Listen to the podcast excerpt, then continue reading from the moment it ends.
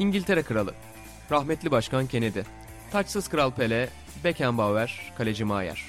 Hepsi futbol izleyip bu podcast'i dinliyor. Sokrates FC, denemesi bedava.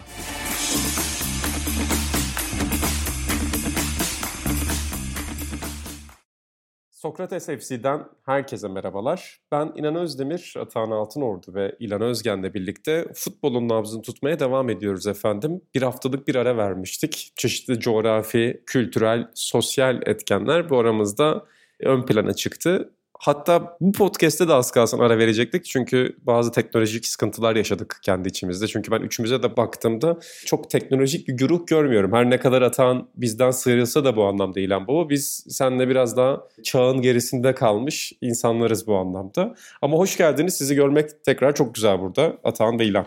Selamlar. Yani Atan bahsettiğin sınırlar dahilinde değil ama biz öyleyiz evet. Benim neyimi gördünüz? Ben bir tek İlhan'a Word'de insert tuşunu öğretmiştim. Onun Yeter dışında bak. Daha ne olsun? ben de çok anlamam teknolojiden. Ben yeni şeyleri öğrenmekte zorlanıyorum. Daha doğrusu yeni şeyleri öğrenmekten kaçıyorum. Böyle bir defom var. Red mi ediyorsun? Of. E, Ya red, reddetmiyorum da üşeniyorum öyle söyleyeyim. Yenilikler beni korkutuyor. Ben hayatım boyunca hiçbir zaman Of. böyle of. kullandığım bir alete gelen güncelleme, girdiğim bir internet sitesine gelen güncelleme bunların hiçbirinden hoşlanmadım. Onun dışında işte yeni şeylerin çıkması da beni hiçbir zaman mutlu etmiyor. Öyle ben anlamıyorum. Beni neden burada ötekileştirdiniz? Peki Ata, robotlar dünyası senin bize hep ofiste gösterdiği bir dünya. Evet, Ve sen korkuyorum. çok karanlık bir gelecek tasvir edersin. Korkuyorum evet. Son zamanlarda seni endişelendiren bir robot gelişmesi oldu mu? Ben sen olmayınca takip edemiyorum. Abi ben bu deepfake olayından korkuyorum. Geçenlerde de biliyorsun bir reklamda Kemal Sunal'ı oynattılar. Bundan bayağı korkuyorum ben. Uzun vadede çok kötü şeylere gebe olduğunu düşünüyorum. Bunun dışında tabii daha önce de galiba podcast'te de konuşmuştuk. Robotlar neden dünyamızı kötüleştirecek diye biraz bahsetmiştik öyle değil mi? Evet yani zaten genelde bizim podcast'imizi dinleyenlerin ortak bildiği temalardan biridir. Özellikle sen ve robotlar konusu. Senin de çok haklı olduğunu düşündüğüm bir konu bu arada. Ben de korkuyorum. Yani reklamı görünce bile korktum açıkça söylemek gerekirse. Evet. Ya siyasi anlamda falan da çok sıkıntı olabilir Evet ben de onları insanlara. düşünüyorum. Çok çok çok tehlikeli Zaten temelde şeyler. bu siyasi manipülasyona çok dönüştürülmeye açık bir şey. Yani zaten söylediğimiz bir şey dünyayı kurtarmıyoruz. Herkes bundan endişeli. Dijital etik diyorlar ya hep o konuda. Hani inşallah sıkıntısını görmeden, siyasi manipülasyona kurban gitmeden bu teknolojiler hayatımıza güzel bir şekilde gelir diyorum. Peki bir yıl var mı Ata? Hani şurada donsa teknoloji okeydi dediğin. Ya abi 2000'leri ya sosyal medyaya kadar her şey okeydi abi bence. Ondan sonra ama bunu şey diye söylemiyorum. sosyal medya kötü falan diye söylemiyorum. Kötü o ayrı da. O zamana kadar her şey bayağı kararındaydı. Yani internetin yapabileceği en iyi şey bize dünyadaki tüm müzikleri getirmek olarak kalmalıydı bence. Hani o MP3 zamanı falan harikaydı.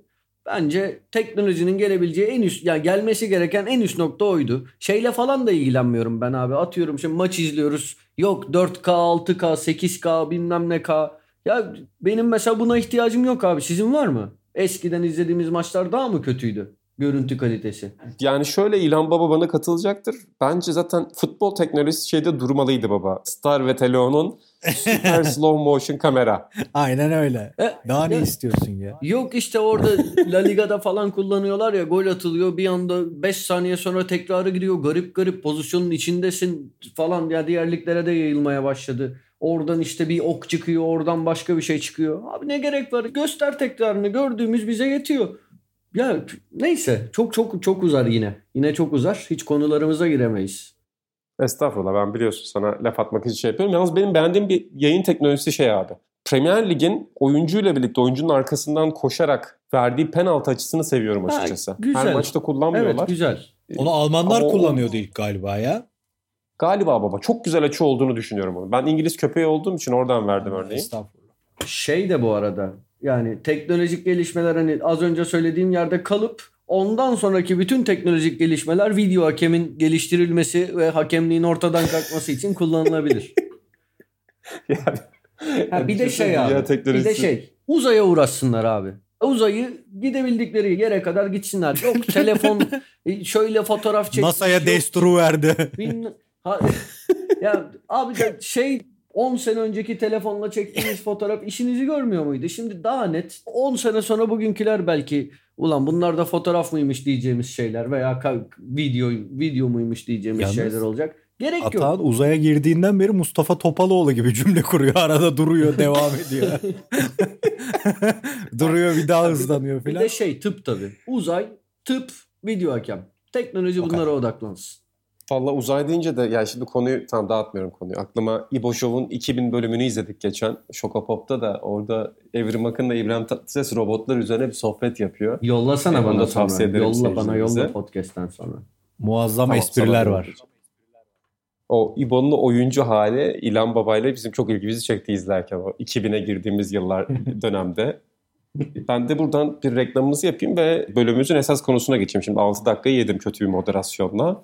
Ego sayısı yaptık demiştik efendim hatırlayacaksınız zaten yeni sayımız bayilerde dükkan.sokratesdergi.com'da çok fazla antrenöre ayırdık aslında bu sayımızı. Yani zaten Ego'nun spordaki yansıması biraz da denk düştü bizim için bu. İşte Bogdan Tanjevic'den Christoph Daum'a kadar oradan da zaten kapak konumuz Jose Mourinho'ya kadar birçok antrenörü farklı açıdan bazılarını kendi ifadeleriyle dinleme şansımız oldu bu sayıda. Fakat bu bölümün başında konuyu buradan almayacağız. Çünkü bizim podcast yapamadığımız dönemde bir değerli futbol efsanesi Türkiye'de hayatını kaybetti sevgili Özkan Sümer. Bizim de tabii ki yani tamamen bir tesadüf olarak 61. bölümümüz bu. Bir Trabzonspor efsanesini anarak başlamak istedik. Bir Türk futbolu, Türk sporu efsanesini anarak başlamak istedik ki arka arkaya Maradona ve Rossi'nin de tarihsel yerlerini konuşma şansımız olmuştu burada. Daha önce de ben hatırlıyorum Sokrates FC'de Trabzonspor üzerine, Trabzonspor kültürü üzerine konuşurken İlhan Baba sen Trabzonspor'un kendi kültürünü, kendi sistemini bilen efsanelerinin orada yakaladığı başarılardan örnek verirken zaten Özkan Sümer ve Ahmet Suat Özyazıcı'dan bahsetmiştin. Sana öncelikle sormak istiyorum İlhan Baba. Yani Türk futbolunda, Türk sporunda Özkan Sümer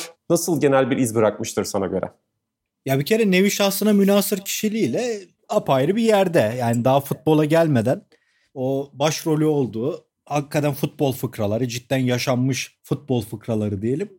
Hakikaten bambaşka bir olay. E bunun dışında Trabzonspor'la yaptıkları zaten malum ve bunu yapma şekli yani misal kendini devamlı geliştiren, hep çok okuyan bir adam olduğu söylenir ve futbolun gelişmelerini takip eden ve Trabzonspor'u ona uygun oynatan. İşte hem Ahmet Suat Özyazıcı hem de Özkan Sümer ikisinin döneminde de Trabzonspor'un libero'lu oynanan dönemde daha tandem oynadığı falan hep anlatılır. Hani böyle öncü kararları da olan adamlar bunlar. Özkan Sümer'in burada ayrılan noktalarından biri de bu okuması ve kendini geliştirmesi. Yani Trabzonspor tarihiyle ilgili bütün kitaplara, röportajlara hem kendi yaptıklarıma hem insanların yaptıklarına, okuduklarıma falan baktığımda hep Özkan Sümer'in o kendine az komikliği, espri yeteneğinin yanında bu özelliğini de sık anlatırlar. Beni de en çok etkileyen o kısmıdır işin. Ama kendisiyle hani bunu paylaşmak bir türlü nasip olmadı. 2015'ten beri hep bize böyle rahatsız, hasta filan dediler. Onun için bir türlü ben de rahatsız etmek istememiştim. Hani o açıdan üzgünüm ama dediğim gibi yani tanışmayı çok istediğim insanlardan biriydi.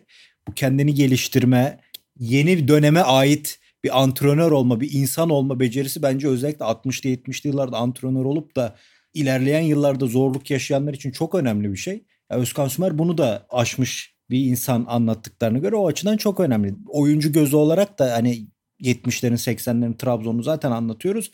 Yeni döneme de Aurelio denen adamı bıraktı. Yani Trabzonspor'a Aurelio'yu Da Silva'yı falan getiren o zaman yönetimdeydi yanılmıyorsam gözlemci ekipteydi. Hani Aurelio'nun Türk futboluna nasıl iz bıraktığını hepimiz biliyoruz. Bu açıdan önemli. Yani uğurlanma şekli falan oralara girmeyelim sonra küsüyorlar söylediklerimizden. Orada eleştireceğim şeyler var ama neyse. Onun dışında yani nevi şahsına münasırlık ve dediğim gibi bu kendine geliştirme hususunda hani ülke futbolunun hakikaten kendine yer edinmiş adamlarından biriydi. Allah rahmet eylesin. Baba senin söylediğin bir nokta benim orada dikkatimi çekti. Şimdi ben de yani futbolu özellikle Türk futbolunu size göre kat be kat az bilen bir insan olarak Özkan Sümer'i önce işte daha komik hikayelerinden öğrendim. Çünkü Türk futbolunda böyle bazı insanlara dair işte bazı kötü anlamda söylemiyorum bunu karikatürler vardır. Yani Özkan Sümer'in işte o Lemi şakaları, şu şakaları, bu şakaları hani çok komik şekilde eski programlarda ya da Lig TV'nin eski programlarında anlatılırdı. Ama senin de o bahsettiğin röportajlarda dönemin takip etmesi işte literatürü okuması, yabancı futbolda olan kaynakları ya da şeyleri getirtip buraya sistemler uygulaması çok ilginç. Bahsettiğin dönem de o anlamda ilginç. Ya mesela basketbolda bakıyorum işte Yalçın Granit'te de çok konuşuldu ya bu. 60'larda 70'lerde hatta 50'lerde bile çok daha kısıtlı kaynaklarda insanların o kısıtlı kaynaklardan bir şey çıkarmaya başladığını görüyorsun. Yani bir modernleşme çabası var. Sadece hayatta, siyasette, sinemada, şurada burada değil. İnsanlar futbolda ve basketbolda da yani bir tane koç kliniği buluyorlar. Onu ezberliyorlar. Ya da bir tane koç kitabı mesela bir yurt dışı seyahatinden biri getiriyor. Basketbolda özellikle çok bunu görmüştüm ama eminim futbolda da vardır. O anlamda da senin söylediğin Özkan Sümer'in yeri çok büyük. Burada sana şeyi soracağım. Hem Şeyde açıdan, inancım özür de... dilerim. Bu ay Yavuz Turgul röportajında işte Ertem Şener'in, Ertem Eğilmez'in özür dilerim. Ertem Eğilmez'in getirdiği kitapları anlatıyor o da. İşte senaryo üzerine yazılan kitapları Türkçe'ye çevirmesi. Habire o kitaplar üzerinden tartışırdık diye anlatıyor ya. Yani hakikaten bazı böyle belli kitaplar, belli kaynaklar var. Onlar zorluklar eşliğinde, zorluklarla birlikte çevrilmiş ve birçok insana öncü olmuş. Her alanda, her branşta var bu neredeyse. Baba şey hoşuma gidiyor orada. Mesela nadir kitaptan şimdi arada bakıyorum. Bazı basketbol kitapları indirime giriyor. John Wooden'ın bir kitabı mesela. 79 yılında Türkiye'de basılmış mesela bu kitap. Hmm. Şimdi John Wooden'ın kitapları günümüzde Türkiye'de okunmuyor ama 79'da 70'lerde tabii ki John Wooden artık çok popüler bir karakter değil o yüzden de okunmuyor ama 70'lerde insanların bunu çevirmesi, okuması, tekrar o sayfalarında not alması, hala o kitapların bugün bile kütüphanelerde bulunması çok değerli bir şey. Bu noktada şeyi soracaktım sana. Hep bahsedilir Ahmet Suat Özyazıcı ile farkları. Sonuçta bir döneme damga vuruyorlar ve sırayla da damga vuruyorlar belli anlamlarda. Birkaç kere gidip geliyorlar galiba. Ve bence Trabzonspor'un en, var? Trabzonspor'un en çıkmaza girdiği kararlar onlar diyebiliriz. Ne diyeceğimi bilemedim oraya da. Çünkü biri gidiyor biri geliyor. Bir öyle bir dönem var yani. Biri gidiyor o geliyor. Ya yabancı antrenörler geliyor bir ara. Ondan sonra tekrar biri gidiyor biri geliyor. Biri gidiyor biri geliyor.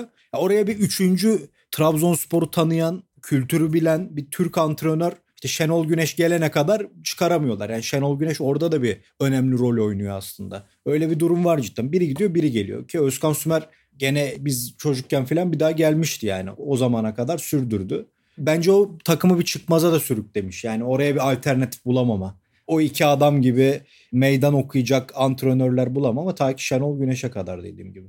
Ya birisinin sakin öbürünün deli olduğu söylenir hep. Yani Ahmet Suat Özyazıcı sakin güç öbürü çılgın. Oyunculara davranışı olsun, genel hayata bakışı olsun. Daha böyle sivri, daha lafını esirgemeyen ama öbür tarafta da daha sakin, daha planlı hareket eden bir adam var ama Özkan Sümer'in de o kendini geliştirmesini biz öyle bir toprak sahada bölüm yapmıştık. Bütün futbolculara sormuştuk ikisine nasıl değerlendirirler diye. Birçoğu aynı şeyi söylemişti. Yani Ahmet Suat Özyazıcı daha sakin, daha planlı ilerlerken Özkan Sümer kendini geliştiren ama onun yanında da oyunculara biraz sert davranan işte o fıkraların içinde aslında bir sertlik de vardır, bir sinir vardır.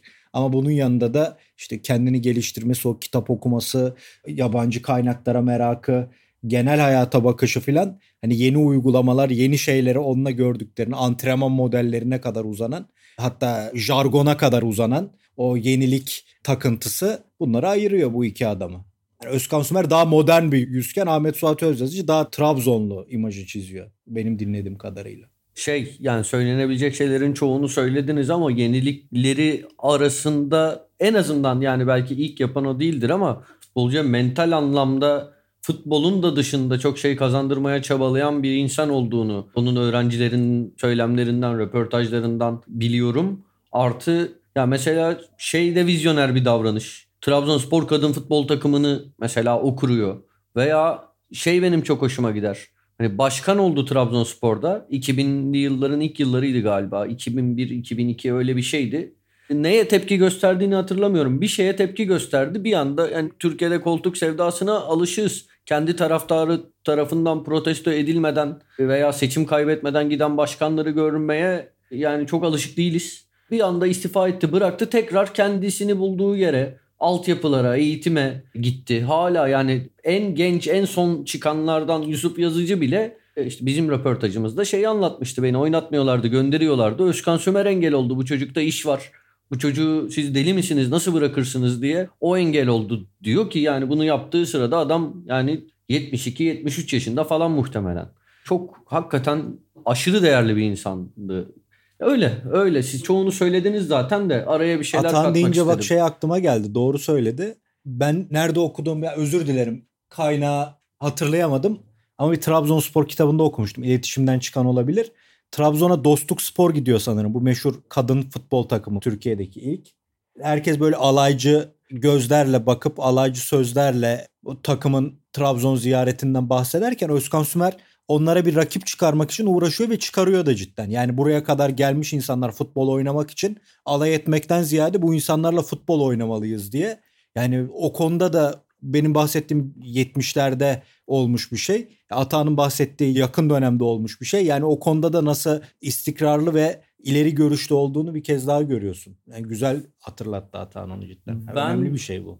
Şey diye de hatırlıyorum o günlerden. Şimdi burada kontrol etmeden konuşuyorum ama kadın futbol takımını kurdu. İlk senesinde şampiyon oldu galiba en üst ligde öyle biliyorum. Da kontrol etmeden söylüyorum yanlışım varsa ben bir yandan siz konuşurken onu kontrol edeyim bulurum herhalde.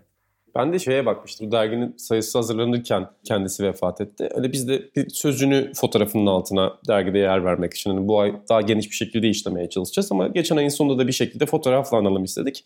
Orada da sevgili Sevecan Tunç, Trabzonspor üzerine çok güzel bir kitabı ve yazıları da olan Sokrates'e de yazılar yazan çok değerli bir yazar. Zaten biliyorsunuz bu ayda nefis bir yazısı vardı. Onu da tavsiye ederim ben. Suat Fetgeri Aşeni üzerine bu Halet Çamber'le birlikte ilk olimpiyata giden kadın sporcusu Türkiye'nin. inanılmaz hayat hikayesini yazdı onun da. Sevecan da bana 2017'de Özkan Sümer'in divan kurulu konuşmasını söyledi. Divan kurulu konuşmasına bakarken şey hoşuma gitti benim de.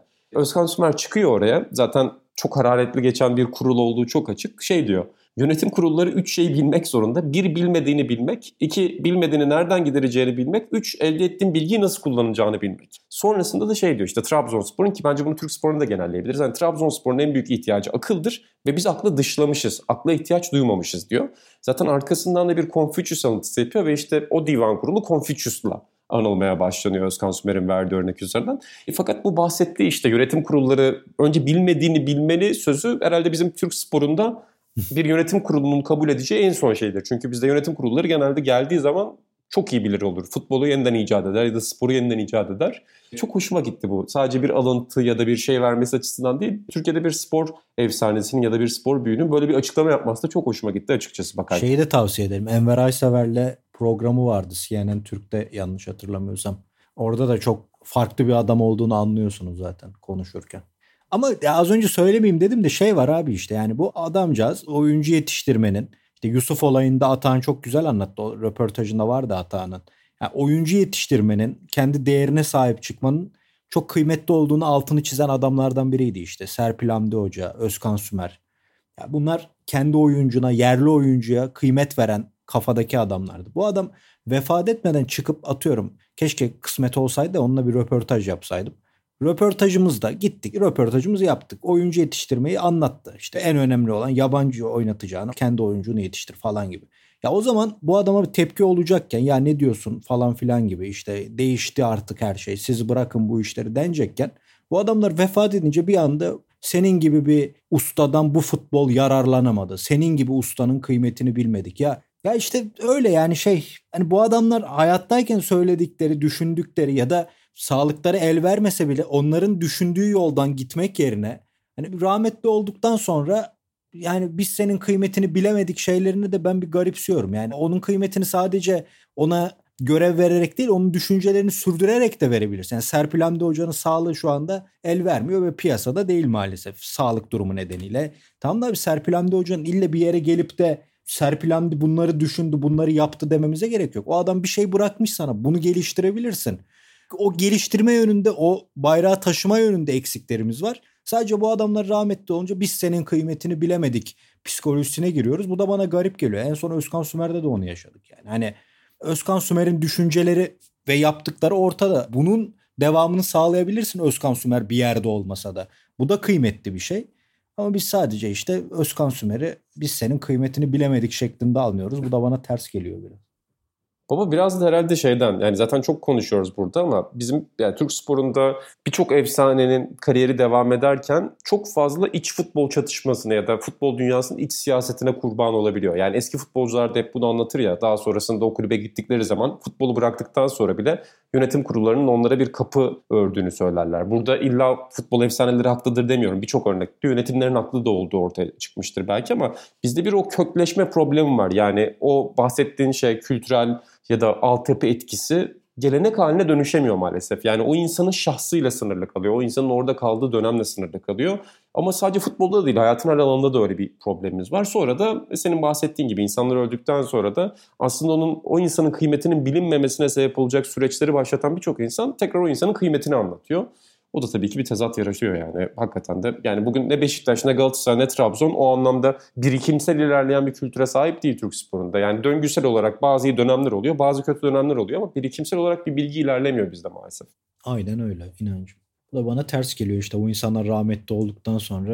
Ya rahmetli olmadan 5 gün önce Özkan Sümer oyuncu yetiştirmeyle ya da yabancı kuralının fazlalığı ile ilgili bir şey söyleseydi büyük ihtimal linç yerdi şeyde sosyal medyada ama rahmetli olduktan sonra biz bu filozofun kıymetini bilemedik. Ya zaten bilmedin. Yani şu anda da bilmiyorsun aslında düşünce yapınla.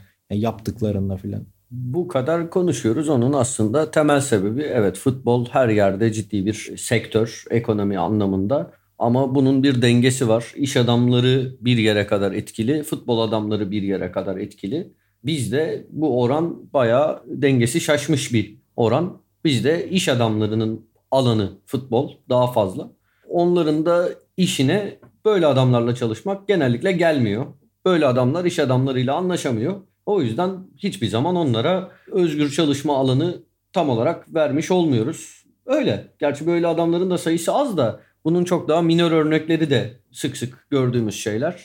Böyle bilmiyorum böyle. Ama genel olarak seyircinin de bu tarz adamlara çok fersah Abi seyirci büyük bu... fırsatlar vereceğini de düşünmüyorum yani. O öyle bir konu da var seyirci her zaman etkiye açık taraf abi. Seyirciye en sonda geliyoruz. Yani o kültürü yaratanlar yine hani az önce bahsi geçen iş adamları, onların yönlendirdiği medya falan. Yani bu biraz kültür meselesi bence. Ya hak veriyorum sana ama sorunun temeli bu değil. Bu da sonuçlardan biri diye düşünüyorum. Tekrar Allah gani gani rahmet eylesin hakikaten. Yani Türk futbolunun en nevi şahsına münasır adamlarından birini kaybettik. Cidden öyle yani. Ve hani mesela Serpil Hamdi Hoca da çok kıymetli bir insan. Yetiştiricilik dedik ya önce ama hani Serpil Hamdi Hoca'nın yetiştiricilikte yani alt yaşlarda gençlerdeki başarılarını konuşuyoruz. Ya Özkan Sümer'in bir de Türkiye Ligi'nde üç büyüklere kafa tuttuğu, Trabzon'da başardığı şeyler falan var. Hani o düşünce yapısını oralara en üstlere taşımak falan o açıdan da çok kıymetli yaptıkları. Hakikaten de yani büyük bir figür. Öyle kalıplaşmış anma şeyleri değil dediğimiz.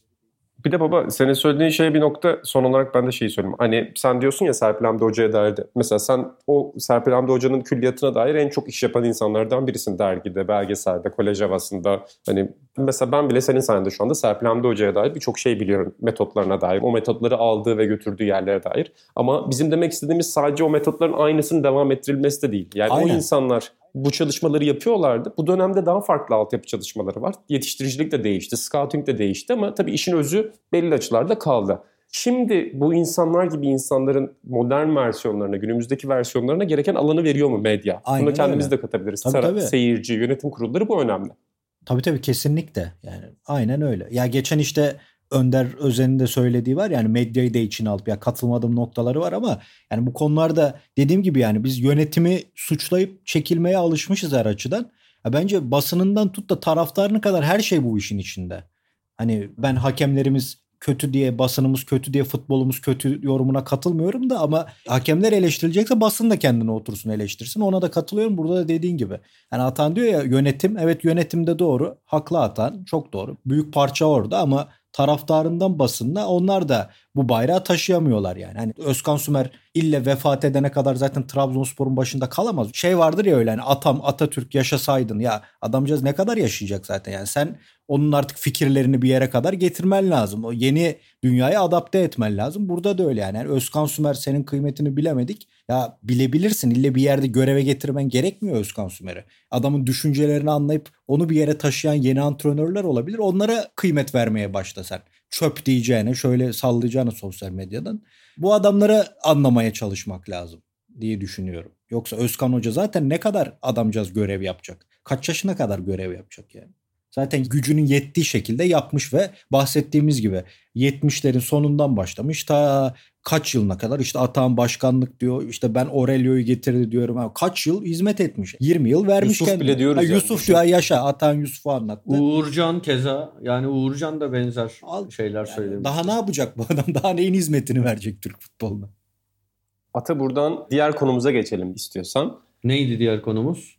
Aa lütfen senin çok ilgilendiğin bir konu. Dün işte yani Özkan Hoca'yı anarak başladık tabii ama başka bir antrenörlük tarzına ki Özkan Hoca da az önce bahsettik yani sivri açıklamalarıyla işte şakalarıyla gündem oldu demiştik. Şumudika konuşalım demiştik biraz. Süper Lig konuşalım demiştik. Onun üzerinden de biraz Türkiye futbol tarihine işte daha hem medya ile ilişkileriyle hem saha içindeki tavırlarıyla damga vuran yabancı antrenörlere belki birazdan örnek veririz. Arkasından da ufak bir İtalya'daki son durumu alacağız İlhan Babatan. Senden bir öncelikle güncel bir Şumudika şeyi alacağım. Yani şu anda senin belli özelliklerine, belli taktiksel ve medyatik özelliklerine takdir ettiğin bir antrenör diyebiliyorum. Ya şöyle birincisi izlemesi çok eğlenceli bir teknik direktör. Yani buna olumlu veya olumsuz bir bakış olarak değinmiyorum. Herkesin en fikir olduğu bir konudur. Kenardaki hareketleri, agresifliği, bazen komik tepkileri, sevinçleriyle izlemesi keyifli bir teknik direktör. Böyle teknik direktörleri her zaman insan ilgiyle takip ediyor. İlla hani şey olmasına da gerek yok. Böyle hareketler yapmasına da gerek yok. Yani mesela Daum o da böyle çok kendini izleten bir teknik direktördü. Biraz hani Yılmaz Vural'a tabii benzetiliyor. Ama Yılmaz Vural'dan farklı olarak yani hep bana farklı şeyler deniyormuş gibi geliyor. Daha doğrusu hep değil. Hep diyecek kadar zaman geçmedi ama bugün hani Şomudika deyince akla Gaziantep Futbol Kulübü'nün üçlü savunması geliyor. Kayseri Spor'da 3 sene önce öyle oynamıyordu. Ligi gördü. Muhtemelen farklı bir yol izlemesi gerektiğini düşündü ki Kayseri Spor kariyeri hani çok parlak değildi. Geçen seneki Gaziantep Spor performansı da öyle. Hani tamam düşük bütçeyle iyi bir iş yaptılar. Sonlara doğru bayağı oturmaya başladı takım. Ama yani bu senekinden çok uzak bir performansları vardı. Bu sene bence çok iyi transferler yaptılar. Yani her kulübün yapamayan yani Mirallas üst düzey bir transfer oldu. Yani performansına da bakınca. Muhammed Demir'i kiraladılar. Çok çok başarılıydı. Yani tabii geçen sene de vardı da bir kez daha kiraladılar zannediyorum. Bu seneki başarının en önemli unsurlarından. Maxim bence takımın en büyük sırrı izlemekten çok keyif alıyorum. Tabii yani savunması yok. Ama top ayağındayken ve özellikle şutları ve paslarıyla hakikaten harikalar yaratıyor. Şu ana kadar ligin en değerli oyuncularından bir tanesi.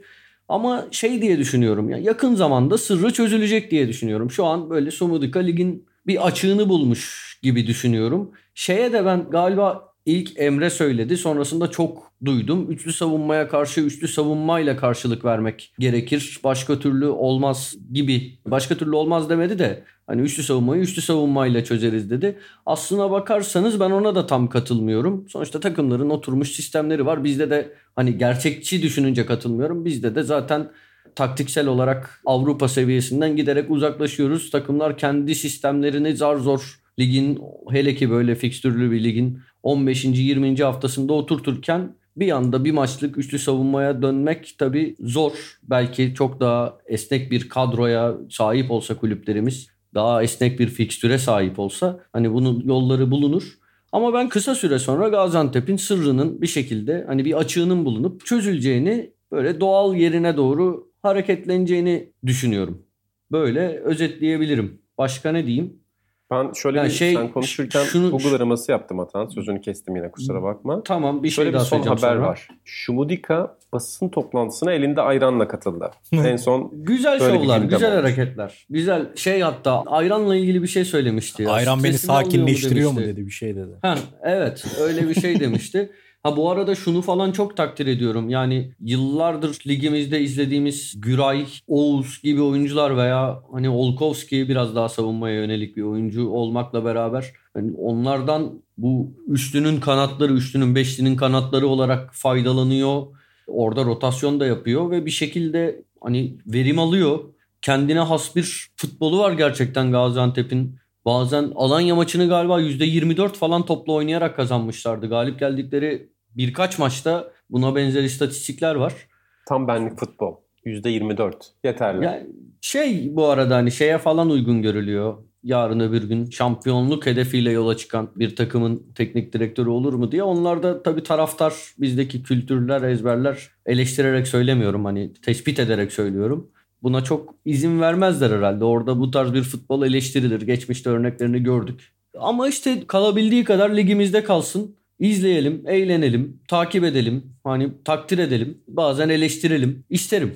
Yani izlemesi keyifli bir figür. Takımın adım adım ilerleyişi. Hani lige bu arada hani 5 maçta 0 galibiyetle başlamıştı. Tamam hani sadece ilk hafta Galatasaray'a yenildi. Bir daha hiç yenilmedi ama adım adım ilerleyip şu an uçuşa geçen bir tek Erzurum maçında son 6-7 haftada galiba beraberlik var. O da son dakikada bayağı tartışmalı. Hani şimdi burada tartışmayalım. Bayağı tartışmalı bir penaltı kararıyla oldu. Çok çok keyifli takip etmesi. Siz ne diyorsunuz? Yani ne yalan söyleyeyim odak noktamda taktiksel analiz yapabilecek kadar bir bilgiye sahip değilim. Sadece bir okuyucu olarak her şeyin başında bir izleyici ve okuyucu olarak bir gün Atahan Altınordu ile Şumudika'yı karşılıklı sohbet ederken görmek isterim açıkçası. Bir okumak isterim. Aynen buradan Sokrates Dergi Yazı İşleri Müdürlüğü'ne sesleniyorum. yani Atahan'ın çok bu konuda hem medyatik anlamda çok önemli sorular sorabileceğini düşünüyorum. Çünkü belli özellikleri Atahan'ın da hep söyler yani şey sadece Şumudika üzerinden değil. Bazı futbolda ve spor dünyasında bazı hareketleri benimsediğini yani ben de bunu yapardım. Ufak güzel böyle kibar kötü olmayacak şekilde şovlar olduğunu söyler. Şumudika da bu konuda başarılı bir isim. Abi bu arada şey hani en eğlendiğim anlardan biri geçen sene hangi maçtı hatırlamıyorum. İşte az önce bu sezonki performansını övdüğüm Muhammed Demir'le yine hatırlamadığım bir oyuncu penaltı atmak için kavgaya tutuşmuşlardı. Yarı kavgaya, tartışmaya. Şumidika diğer oyuncuyu işaret etmişti. Muhammed Demir zorla almıştı topu. Penaltıyı kullanıp kaçırmıştı. Gerçekten Şumidika'nın oradaki siniri, hareketleri, o kenardaki şovu çok eğlenceliydi abi. Ama oyuncusundan da vazgeçmedi.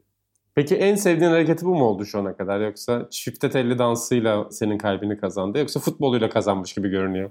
Ya futboluyla kazanmadı. Ne bileyim yani şey hareketleriyle ya genel en sevdiğim hareketi diye şey yapamam da hareketleriyle bazen garip açıklamalarıyla bir ya Fenerbahçe ile ya Galatasaray ya Beşiktaş'la oynayacağı bir maçtan önce şey demişti. Oraya komando olmaya gidiyoruz falan böyle garip garip açıklamaları var. E kendini izletiyor abi. Futbol böyle bir şey olmalı ya. Atan bir laf vardı biz gençken. Futbol bir show business'tır abi. Öyle bir televizyonda sık söylenen bir laf vardı. Bu arada hangi maç olduğunu hala hatırlamıyorum da yenilmişti maçtan sonra da şey demişti. Komando olamadık. Bugün komando olan rakibimiz de tarzı bir şey demişti. Ve onu da bu ay İlhan Baba röportajda şey diyor ya Fatih Demirel'ine. Hani eskiden daha fazla şov yapan teknik direktör vardı. Daha iddialı teknik direktör vardı. Sonra insanların iddiası sürekli insanlara hatırlatılıyor. Yani şampiyon olacağız diyen adama şampiyon olmayınca sürekli hatırlatıyorsunuz. Sonra da diyorsunuz ki hani sıkıcı röportaj Aynen. veriliyor. Herhalde verilir. Güzel bir açıklama o da. Kesinlikle. Abi bu arada teknik direktör ne desin ya? İnanmasa bile oyuncularını inandırmak adına şampiyon olacağız demek zorunda teknik direktör. Yani Baba bir bu, de bir yılda hani kaç bir yeniden yapılanma olur. Yani. ya tabii bir yeniden yapılanma olur. Bize bir iki sene müsaade edin, bir sene müsaade edin denilebilir. Hani bu hatta bunları görmeyi isterim. Ben her zaman Beşiktaş'ın feda dönemini ya olağanüstü takdir ediyorum ve her kulübe örnek olması gerektiğini düşünüyorum. Hele ki şu zamanda kulüpler ekonomik bataklığa doğru hızla giderken. Ama bunun dışındaki senaryoların hepsinde böyle. Bunlar moral vermesi gereken adamlar aynı zamanda. Motive etmesi gereken adamlar. Burada İlhan Baba'dan ufak bir yorum olacağım. Yani güncel Peki, olarak özür dilerim çok fazla. İnan. Ha tabii. Atağına şeyi soracağım. Yani favori showman antrenörün kimdir? Türk ben de ona getirecektim lafı. Abi düşünmem lazım. Tamam, Hiç sen, beklemiyordum bu sen soruyu. Sen biraz düşün o zaman. Ee, ya şey olabilir bu arada. Yani ilk aklıma gelen böyle plase bir isim değil. Mustafa Denizli abi. Hmm. Mustafa Denizli olağanüstü bir şovmen. Açıklamaları falan her zaman yani bir sene konuşulur. Çok güzel laflar bulur söyler. Yani di çok geçmiş zamanda artık mişli geçmişe doğru giden zamanlarda. Ama ilk aklıma gelen o. Türkiye'de diyorsan dünyada ya birçok özelliğini hiçbir şekilde sevmesem de Mourinho. Ya o tartışmasız oldu gibi zaten artık. Öyle öyle hem muazzam başarılı hem ya öyle insanları görmek istiyorum futbolda belli özelliklerini arındırarak tabii. İlhan Baba ben de sana şey modelini soracaktım. Sen toplantılarda hep örnek verirken ta Türkiye'ye ilk gelen yabancı antrenörlerden ki belki iki de olabilir şu an cahilliğime verin. Malcolm Allison'dan da bahsedersin. Yani Türk futbolunda böyle Yok canım medyatik ilk, yabancı ilk antrenör gelen yabancı ekol, antrenör değil değil, de yani 70'lerde Galatasaray'ın İngiliz furyasının son antrenörü. Başlatan. Başlatan değil sonuncusu. Peki bu bir ekol müdür yani bir böyle bir met yani çünkü ben böyle seyircide de işte Atan Daum örneği verdi. Mesela bizim röportaja gelen mesajlara da bakıyorum orada. Çok fazla insan bu tip medyatik antrenörlerin unutulmaz bir yanında oluyor insanların gözünde. Özellikle yabancı antrenörlerin. Tabii canım Daum bir de yani düşün 90'ların ortasında Beşiktaşlar için özeldir. Çünkü o Beşiktaş çok keyif veren ve Türk futbolunun çok da o zamanlar hakim olmadığı türden, çok alışık olmadığı türden bir takım ortaya çıkıp tempolu oyunda götürmüşlerdi ligi. O birçok Gordon Bill'in döneminde şampiyonluk yaşayan Beşiktaşlı futbolcular için bile ayrı yerde bir takımdır. E bir o kesim var. Sonra Fenerbahçe'ye geliyor. Oradaki başarılarını devam ettiriyor. İşte orada etkilediği bir jenerasyon. Farklı bir kulüp takipçileri, sevdalıları diyelim onları etkiliyor. Yani yelpazesi çok geniş. Malcolm Ellison'ınki ortada bir başarı olmadan yani Türkiye'de bir başarı olmadan şovmenlik. O apayrı bir şey. Onu Türkiye kaldırabilir mi şu anda bilmiyorum yani. Malcolm Ellison olayı acayip bir şeydir. Yani Playboy güzeli sevgilisi var. Elma Dağı'da striptiz kulüplerde bütün gece orada. Acayip yani Malcolm Ellison olayı. Çift liberolu sistemi var. Çok ilginç. İki libero ile oynuyor. Öyle bir Eskişehir maçında başlayıp şeye kadar devam eden birkaç hafta öyle bir sistemi var. İşte bir kampta terlikle lobiye indiği için Galatasaraylı yöneticilerle kavgası var. Daha sonra Galatasaray TSE'de kupasında hakem yönetimini beğenmediği için sağdan çektiği maç var. Bunlar da tam atanlık hareketler aslında. Sever yani bunları. Tabii Hakem. tabii ben yani yıllarca hep ben her maçı bir teknik direktör veya biri bir takımı sağdan çeker umuduyla izliyorum. Ya daha güzel bir amaç uğruna, daha bir tartışma değil. Bu sene biliyorsun NBA'de de maça çıkmadılar hata. Milwaukee Evet. Bucks oyuncuları. O Evet. mesela çok Evet. şık ve tarihe geçen bir hareket. Müthiş. Tam müthiş. çok, çok, senin de çok merkezinde olmak isteyeceğim bir hareket. Çok çok takdir ettim. Çok çok takdir ettim gerçekten. Bu arada mesela şey farklı tarz sevdiğim teknik direktörler de var. Hani böyle hareketleriyle değil de davranışlarıyla çok kendinden söz ettiren yani mesela ben Bilic'i çok seviyordum. Kulüple bütünleşmesini, kenardaki nasıl söyleyeyim böyle varlığını diyeyim. Tüm benliğiyle kulüple bütünleşen bir teknik direktördü. Aynı şekilde Erik Gerets öyleydi Galatasaray'da. Öyle. Feldkamp öyleydi. Hem Galatasaray'da hem çok uzun ömürlü olamasa da Beşiktaş'ta. Yani gittiği yere böyle direkt kendi kurallarını getiren e, Ay, büyük bir adam. teknik direktördü. Çok. Gerçekten de bahsettiğin isimler mesela Gerets de Kalli de bir de Türk futbolu literatüründe hala sohbeti geçen. Yani literatürden bahsettiğim en basit diyalogta bile insanların andığı eski antrenörler. Hakeza Doğum gibi. Bahsettiğiniz örneklerden biri de o tabii ki. Buradan Atağan'ın başka şovmen antrenörlerini de zaten ilerleyen şeylerde konuşuruz. Şovmen derken de bunu illa tabii kötü veya iyi anlamda da kullanmıyoruz. Yani işini bir show business'a çeviren İlhan Baba'nın o andığı isim şeklinde yani o klişede işi bir show business gibi yapan antrenörler bunlar. Son dönemde de bir başka antrenörden geçiş yapayım. Andrea Pirlo çok tartışılıyordu. Türkiye'de de çok fazla takip ediliyor. Zaten hem Juventus'un durumu takip ediliyor hem de Milan'ın bu sene işte geri döndü mü geri dönmedi mi işte Milan yeniden yapılanması doğru mu gidiyor çok tartışılıyor. Biz de podcast'te dönem dönem senden bu konuda görüşler alıyorduk baba. Milan Juventus maçı da dün çok tartışıldı. Çok konuşuldu en azından merakla bekleniyordu. Nasıl bir izlenimle çıktın orada? Yani İtalya'da şu anda sana bir Reha Erus gibi sorayım son durum ne? bağlanayım. Yani seyircisiz maç ne kadar olursa o kadar maçtı işte. Güzel izledik. Ondan sonra yani İtalya'da geçen de bahsettiğimiz gibi ilk 8, ilk 9 var. Orada herhangi bir takım birbiriyle oynadığında gayet keyifli maç izleyebiliyorsun. Bu maçta onlardan biriydi. Yani Pirlo'nun Juventus'u evet Pirlo antrenörlük kariyerine iyi başlamamış olabilir de bahsettiğim gibi Juventus'ta zaten yıllarca başarıdan sonra artık hedeften uzaklaşan yani Juventus'u artık bir yerlere getirmek çok zor. Yapacağını yapmış bir takım var elinizde ve onun üstüne yeni bir şey koymak hakikaten zor bir şey. Bunu da değerlendirmek lazım. Dün bir de yani maça şöyle bakmalı. Juventus maçı hak etti kesinlikle ama Milan'ın acayip eksikleri vardı. Yani İbrahimovic acayip bir eksik olarak saymıyorum. Çünkü İbrahimovic'siz de haftalardır maç kazanıyorlar ama Milan'ın işlerin yoluna gitmesine neden olan birkaç hamlesi vardı. İşte Kayer stoperde, solda Hernandez, orta sahada Benasser falan. Bunlar takımı çok hareketlendiren, o statik oyununu kıran oyunculardı. Bunların yanında bir de Rebic hamlesi Milan'ın çok çehresini değiştirdi. Dün Benasser yoktu. Rebic de korona çıktı.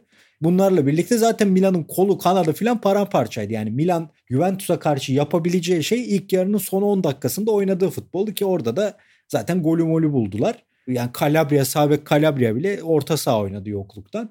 Onun dışında Juventus ikinci yarıyı zaten sürkülase etti ve Dybala faktörü. Yani Dybala'nın Juventus'u Avrupa'da ne kadar taşıdığı tartışılır. Yani bunu zaten kain olmaya gerek yok onu görmek için. Ama İtalya'da birkaç sezondur Dybala'nın çok önemli bir oyuncu olduğunu, takımın çehresini değiştirebileceğini, oyunu değiştirebileceğini görüyoruz. Dün gene muazzam işler yaptı. E bir de dediğim gibi yani orada Romagnoli'nin biraz formsuz oluşu var. Dün Hernandez'i biraz Chiesa zorladı. Yani maçın adamı Chiesa'ydı zaten. Dybala ile birlikte hakikaten çok çektirdiler şeye Milan savunmasına. Bunun sonucunda da Juventus götürdü işi. Biraz daha yukarı çıktılar. Yani üst tarafı karıştırmak için, keyif, rekabet için bence iyi oldu kazanması. Hazır Inter zaten kaybetti. Kazansa lider olacaktı ama Inter bu. Olamaz öyle bir şey. Yani lider olacağı her maçı kaybeder Inter.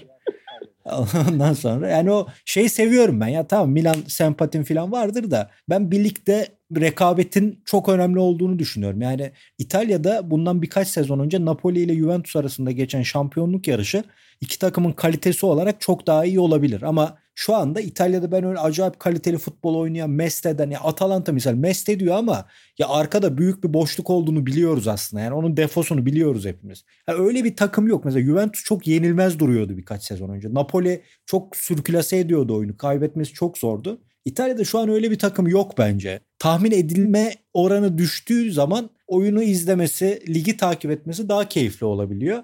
Yoksa mesela Bundesliga futbol adına çok önemli işler yapılıyor Bundesliga takımları tarafından ama Bayern Münih'in alıp gelip kazandığı bir lig olarak görülüyor. Bence bu prestijini etkiliyor bir ligin. o açıdan Juventus'un saltanatının bitmesi ya da bir rekabet gelmesi her açıdan önemli. Baba son derece katılıyorum sana o konuda. Yani mesela şu anda İngiltere'de mesela insanlar iki sene önce Manchester City o uzak ara gittiğinde ya da işte Liverpool'un rekor sezonu ki koronavirüs yüzünden kesintiye uğradı. Çok kesinlikle keyif veriyor. Hani hegemonya olması bir takımı izlemek, o takımı izlemek açısından güzel. Fakat zevkli olmuyor. Yani bir takımın 100 puan bulması bence iyi bir şey değil. Ben bir takımın 100 puanı bulmasını istemem. Bu sene İngiltere Ligi'ni izliyorum. Ki dergi yaparken o biraz bizi zorladı. Çünkü Tottenham'ı zirvedeyken Jose Mourinho dosyasına başladık. Dergi çıktı 7. Jose Mourinho ve Tottenham. Ama mesela bir maç kazanıyor 3. oluyor. Bir maç kaybediyor 5. oluyor. Sonra ikinci sıraya çıkıyor. Bunu izlemek çok güzel bence. Kesinlikle. Ve birkaç şey yorumu gördüm Twitter'da. Yorumuna kıymet verdiğim insanlardan. Hani Chiesa yeni Bernardeschi olmayacak galiba tarzında minvalinde şeyler. Abi bu çok normal bir şey. Çünkü Chiesa Fiorentina'da parladı ve babasının sayesinde o da milli takım seviyesinde çok önemli bir futbolcuydu Chiesa babası. Yani Fiorentina'da kaldı abi. Yani Fiorentina'da parladı, milli takım seviyesine çıktı, ilgi çekti ve Fiorentina'da devam etti. Yani kendini kanıtladı horoz olduğu yerde. Ve milli takımın artık vazgeçilmezi oldu. Oynadı oynamadı ama milli takıma kesin giren bir oyuncu olmuştu. Yani Juventus'a geldiğinde Juventus Chiesa'yı değerlendiremezse ulan biz bu adamı niye kullanamadık diye kendisine sorması gerekecekti. Bernardeschi'de öyle bir şey yoktu ki. Bernardeschi parladı. Parladığı sezonda atıyorum 30 maç oynadıysa 12'sinde falan çok iyi oynadı. Tak Juventus'a geldi. Juventus ara neyle uğraşıyordu abi? Şampiyonlar Ligi'ni almakla, ligdeki hegemonyasını devam ettirmekle, Ronaldo gibi adamları almakla. Yani burada senin kademeyi atlaman, seviyeyi yükseltmen çok zor bir şey. Abi Chiesa'nın geldiği Juventus'un Şampiyonlar Ligi'ni almasa da hedeften şaşmışlığı yok. Zaten neler yaptı alamadı. E Ronaldo zaten kadroda tamam eyvallah. Ronaldo'dan daha iyisine işte anca o kadar sansasyonu Messi'yi getirirsen yaparsın. O kadar sansasyon da olmaz. Hem sahne ışıkları Chiesa'nın üzerinde ama tam olarak da değil ve kendini kanıtlamış bir oyuncu. Yani bütün bunları getirdiğinde Chiesa'nın başarılı olması çok normal zaten yani. Çok daha olgun geliyor. Çok daha pozisyonu belli geliyor. Berna geldiğinde ne olduğu belli değildi daha ki bence hala yanlış oynatıldı. O Kalin için arkasında İliç'le oynuyordu. Papu ile İliç için benzeri oynuyorlardı Fiorentina'da. Forvet arkası gibi oynuyor. Burada tamamen kanat oynadın yani. Bütün onları bir araya getirdiğimizde Chiesa kariyerine babasının da sayesinde çok mantıklı ilerletti.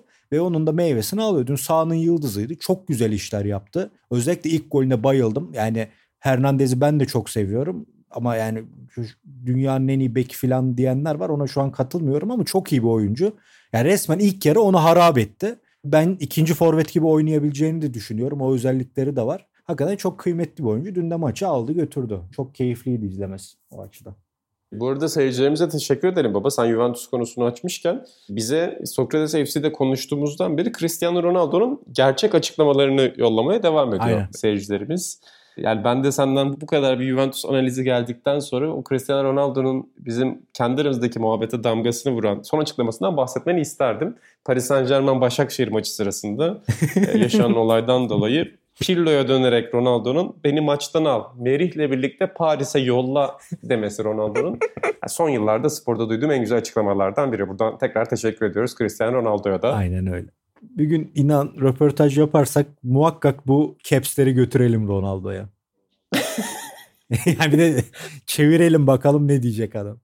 Baba zaten Ronaldo ile röportajın yani küçümsemek için söylemiyorum. iyi olma ihtimali yok. Başımızda 4 kişi durur röportaj sırasında. Ağzımızdan çıkan her cümleyi biri denetler. O yüzden 15 dakika vereceklerse bize tek yapabileceğimiz şey Türkiye'de Ronaldo ile ilgili ünlü olan caps'leri Ronaldo'ya sormak. Aynen. Abi doğru mu? Nasıl fark yaratabiliriz? Bu caps'ler var elimizde. Onlarla fark yaratabiliriz. Şu anda iyi bir fikir verdik. Belki Ronaldo ile röportaj yapan biri bu fikri uygular bizim yerimize. Çok seviniriz. Açıklamalarını da bekliyoruz Ronaldo'nun. Tekrar Sokrates FC önümüzdeki bölümlerde konuşmak üzere. Atan sen de bir gittin geldin ama aramızdasın ben şu anda. yeni geldim evet. Arada konuştuklarınızın birçoğunu kaçırdım. Ben galiba en son konuşurken kesildim. Nasıl bağladığınız onu da bilmiyorum ama Seni attım ben. Yani şey yaptım seni. Yıllarca böyle gerginliklere iyi boş ovdan alışım. O yüzden seni çıkardık yayından. Biz devam ettik babayla birlikte. canınız sağ olsun. Tıpkı sayfalarını eksilttiği gibi baba burada da konuşmalarını attı. Sayfalarımı eksiltmiyor ya. Sayfalarımı hep ne kadar istersem alıyorum ne güzel. Aynen. Yardı iki artık. Güzel gidiyoruz orada. Sayfa demişken dergi reklamı yapmayacağım artık yeter. Hani zaten yayının başında yaptık. Yayın içinde de aldık. Alanlarda almıştır efendim zaten. Çok teşekkür ediyoruz ilginize. İlhan Özgen ve Atan Altın Ordu'ya da çok teşekkür ediyorum efendim. Geçen hafta bir ara vermek zorunda kaldık. Ama bundan sonra istikrarlı gidişimiz devam edecek. Son aylarda çok Yılbaşı istikrarlı bir arası ya. şekilde O kadar Sokrates olur. Yılbaşı arası. Olur o kadar. Aynen yeni yıl arası. Diziler de eski bölümlerini ya da kötü bir yılbaşı bölümü verirler ya yılbaşında genelde oraya öyle geçerler.